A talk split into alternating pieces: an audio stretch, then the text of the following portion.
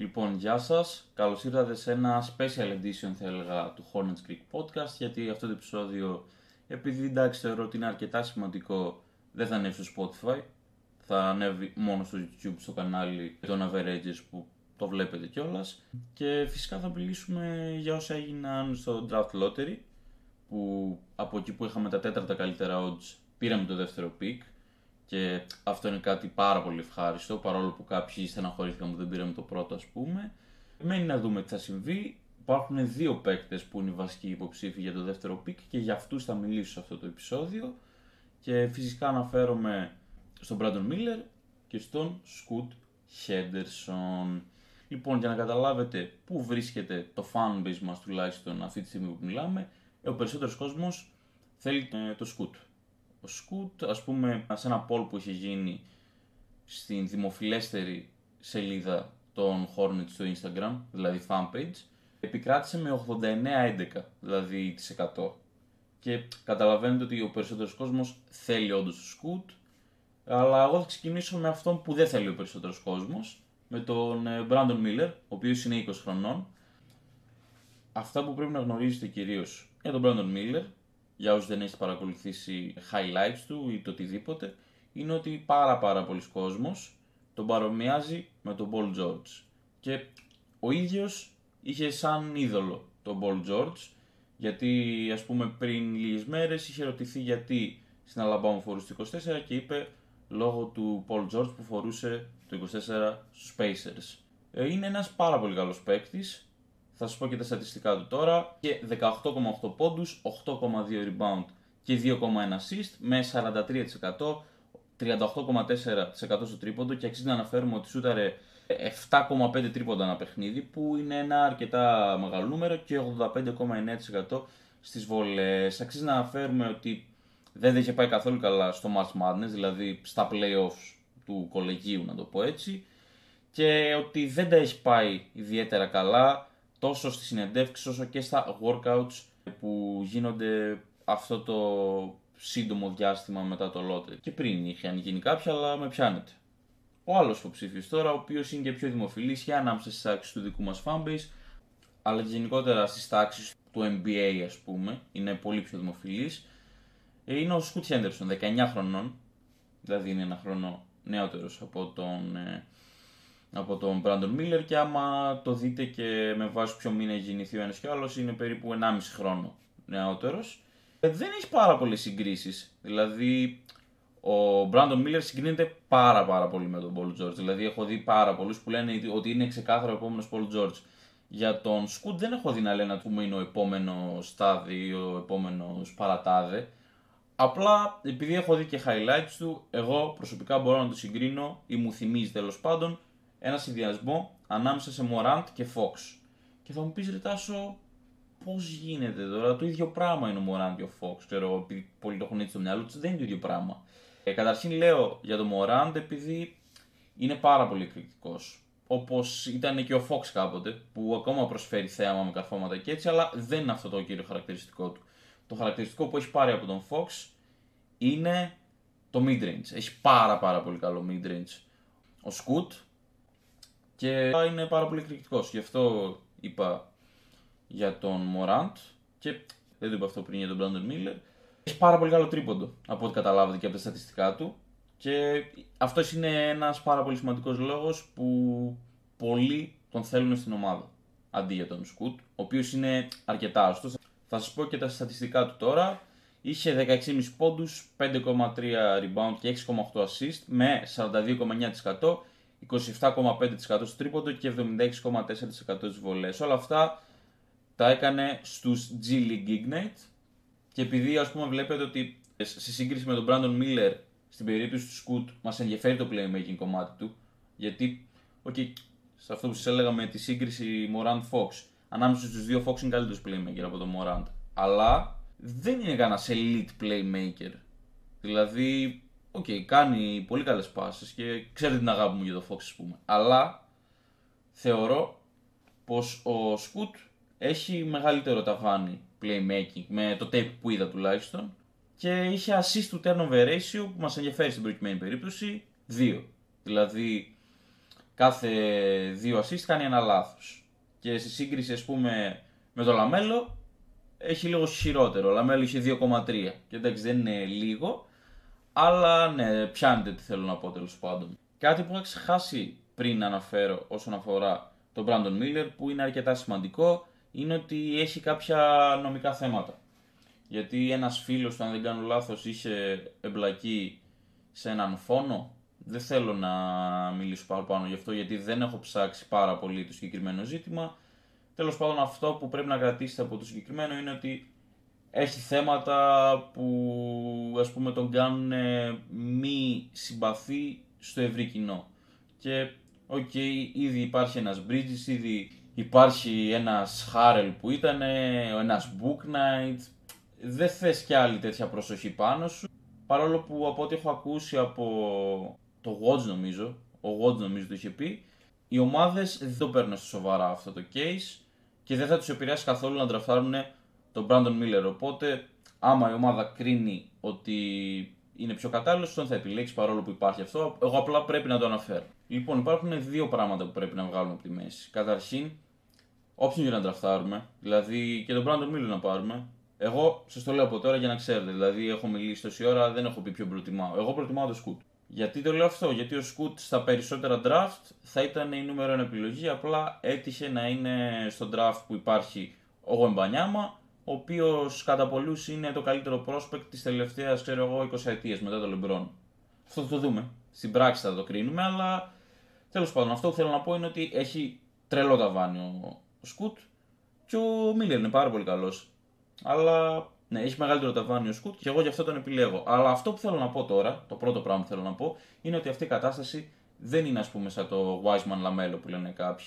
Εγώ πιστεύω και τον Brandon Miller να πάρουμε, καλός θα γίνει. Αρκετά καλός κιόλας αυτή τη λίγα. Δηλαδή θα μπει όλο Star αρκετές φορές στην καριέρα του, αν με ρωτήσετε. Αυτή είναι η πρόβλεψή μου. Μπορεί να βγω λάθος. Αλλά ναι, προτιμάω το Scoot. Αλλά η κατάσταση, το ξαναλέω, δεν είναι όπως ήταν το Wiseman Lamelo. Καμία σχέση. Δηλαδή, ο μόνος λόγος που οι περισσότεροι πιστεύουν ότι υπάρχει περίπτωση να τραφτάρουμε τον Brandon Miller είναι το fit. Επειδή έχουμε ήδη αρκετούς guards. Για μένα αυτό δεν ισχύει και ότι δεν είναι καλό fit δίπλα στο λαμέλο. Αυτό θα αναλύσω λίγο συνέχεια. Αλλά η αλήθεια είναι ότι άμα το κοιτάξετε λογικά, στην ομάδα θα υπάρχει ο Bridges και ο PJ. Δηλαδή αυτό που λένε κάποιοι ότι η ομάδα χρειάζεται απεγνωσμένα wings, δεν το καταλαβαίνω. Δηλαδή έχεις τον Bridges, έχεις και τον PJ. Και οι δύο είναι αρκετά καλοί παίκτες και είναι παίκτες που μπορείς να στηριχθεί στο μέλλον πάνω τους. Ο Ροζίρ δεν είναι ένας παίκτης που μπορείς να στηριχθεί πάνω του μελλοντικά. Είναι ήδη 27, 28. Δεν παίρνω και όρκο, αλλά είναι αρκετά πιο veteran θα έλεγα και από τον Bridge και από τον PG. Δηλαδή και ένα χρόνο διαφορά να έχουν. Βασικά και οι δύο άλλοι μου φαίνονται πιο φρέσκοι.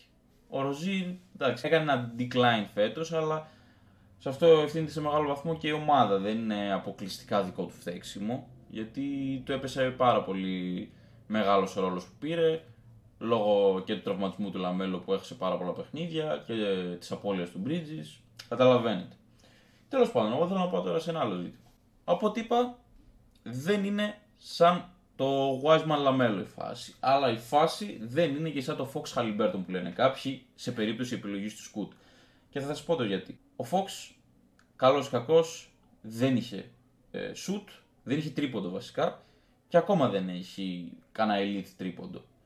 Τέλος πάντων δεν μπορούσε να παίξει off-ball και κανένας από τους δύο δεν μπορούσε να παίξει off-ball στην εποχή του Σακραμέντο. Και αυτό δεν το αναφέρω επειδή έτσι μου ήρθε. Απλά έχω διαβάσει από αρκετό κόσμο στο Twitter να λέει ότι η κατάσταση θα εξελιχθεί κάπως έτσι και και και όχι. Θα σου πω το γιατί. Ο ένας καλύπτει τις αδυναμίες του άλλου τέλεια. Και θα με ρωτήσετε γιατί. Θα σας πω. Ο Σκουτ είναι εξαιρετικός στη ρακέτα. Ο Λαμέλο δεν είναι. Ο Σκουτ είναι πάρα πολύ καλός στο mid-range. Ο Λαμέλο εντάξει, δεν είναι τόσο κακός όσο στη ρακέτα, αλλά δεν είναι και elite, δεν είναι το στοιχείο του να το πω έτσι. Ο Σκουτ δεν έχει σχεδόν καθόλου καλό τρίποντο. Γιατί οπότε είχε 27% και το 27% ήταν σε 2,7 προσπάθειες. Έβαζε 0,7 τρίποντα ανά παιχνίδι. ο Λαμέλο είναι πάρα πολύ καλός σουτέρ. Τουλάχιστον στο τρίποντο. Γιατί εγώ όταν λέω σουτέρ, να το ξέρετε αυτό, ενώ στο τρίποντο. Δεν με νοιάζει άμα είναι καλός mid-range shooter. Η συζήτηση πάει αλλού. Ο Λαμέλο γενικά είναι ένας παίκτης ο οποίος και πέρσι με τον Bridges δεν είχε χρειαστεί να είναι συνεχώς με την μπάλα. Μπορεί να παίξει κάλλιστα off-ball, άμα ρωτήσετε εμένα, απλά πάρα πολύς κόσμος δεν το βλέπει έτσι.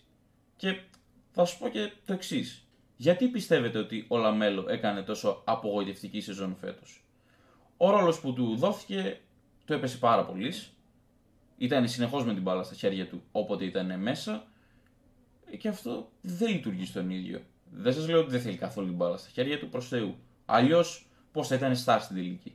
Αλλά δεν μπορεί να έχει την μπάλα σε κάθε κατοχή στα χέρια του, σε κάθε κατοχή να κάνει την τελική πάσα ή το τελικό σουτ. Δεν γινόταν αποκλειστικά αυτό, αλλά γινόταν σε τεράστιο βαθμό αυτό και αυτό είναι ένα πράγμα που δεν τον βολεύει. Ο Σκουτ θα τον απαλλάξει από όλες αυτές τις ευθύνες.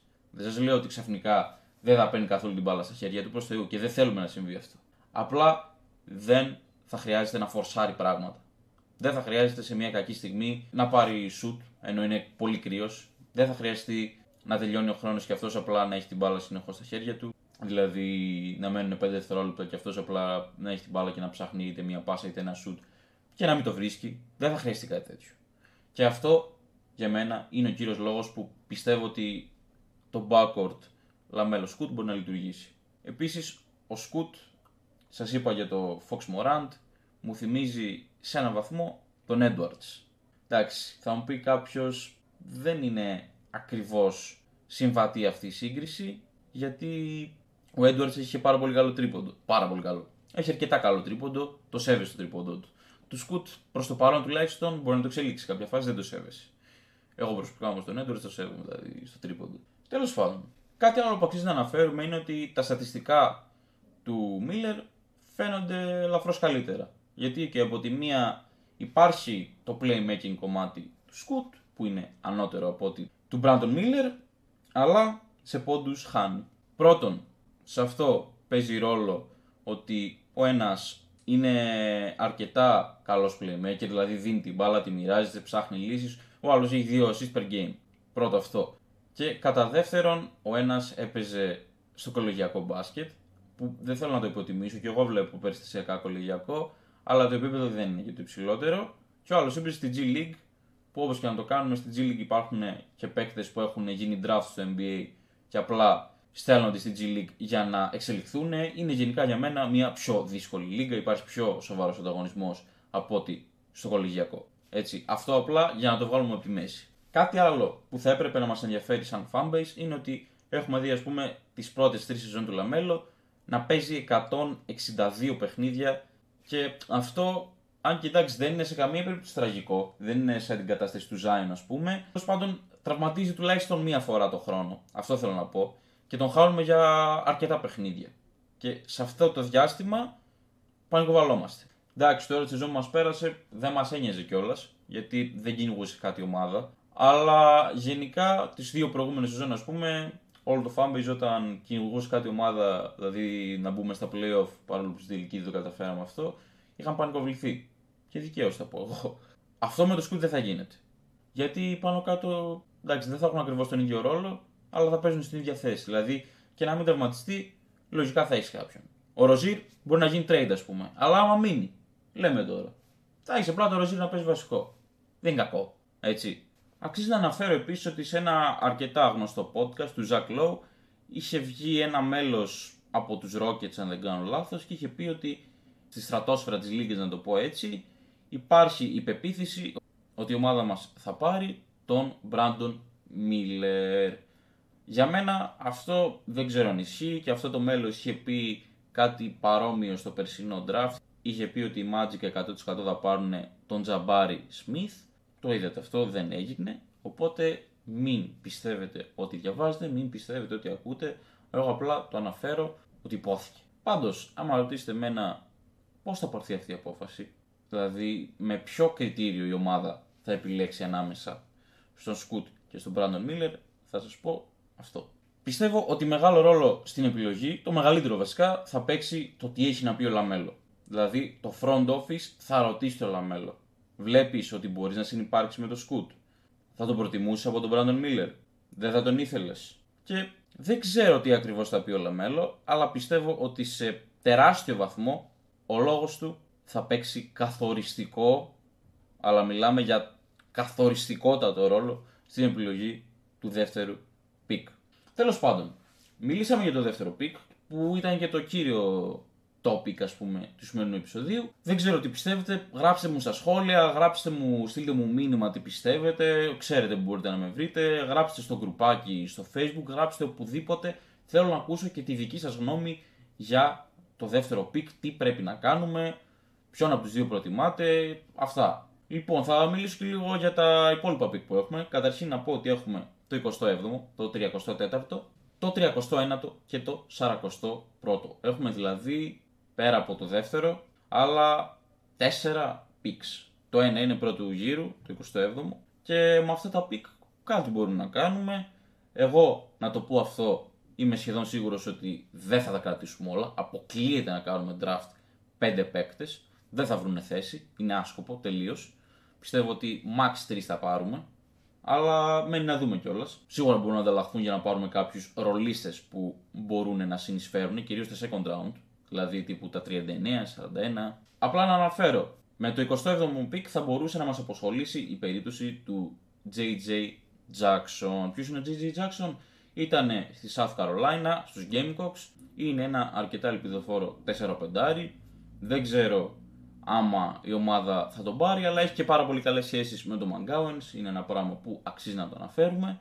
Και ένα άλλο όνομα, κυρίως ας πούμε για second round pick, είναι ο Emony Bates, ή Emony Bates, δεν ξέρω πώς ακριβώς προφέρεται, ο οποίος μέχρι πέρσι θεωρούταν ότι θα είναι lottery pick στο φετινό draft, είχε έναν δραματισμό, αν δεν κάνω λάθος, δεν ξέρω για ποιον άλλο λόγο έχει πέσει, αλλά νομίζω, είμαι σχεδόν σίγουρος ότι είχε τραυματιστεί και γι' αυτό έχει πέσει τόσο. Ο ίδιος σε μια συνέντευξη, αν δεν κάνω λάθος, δεν ξέρω πού, είχε αναφέρει, μπορεί να ήταν και σε κανένα QA στο Instagram, ότι είμαστε μέσα στους τρεις πιο θεμητούς προορισμούς για τον ίδιο. Απλά το αναφέρω, γιατί όχι, ας πούμε, δεν ξέρω. Λοιπόν, αυτά είχα να πω και για τα υπόλοιπα picks. Δεν ήθελα να σας κουράσω τώρα με τα late first παύλα second round picks. Ήθελα να σας μιλήσω κυρίως για το debate ανάμεσα σε Scoot και Miller σε αυτό το επεισόδιο. Εγώ, σας το είπα και πιο πριν, παίρνω ξεκάθαρα θέση υπέρ του Σκουτ, γιατί πιστεύω ότι έχει πάρα πολύ μεγάλο ταβάνι και πιστεύω ότι άμα καταφέρει να συνυπάρξει με το Λαμέλο, που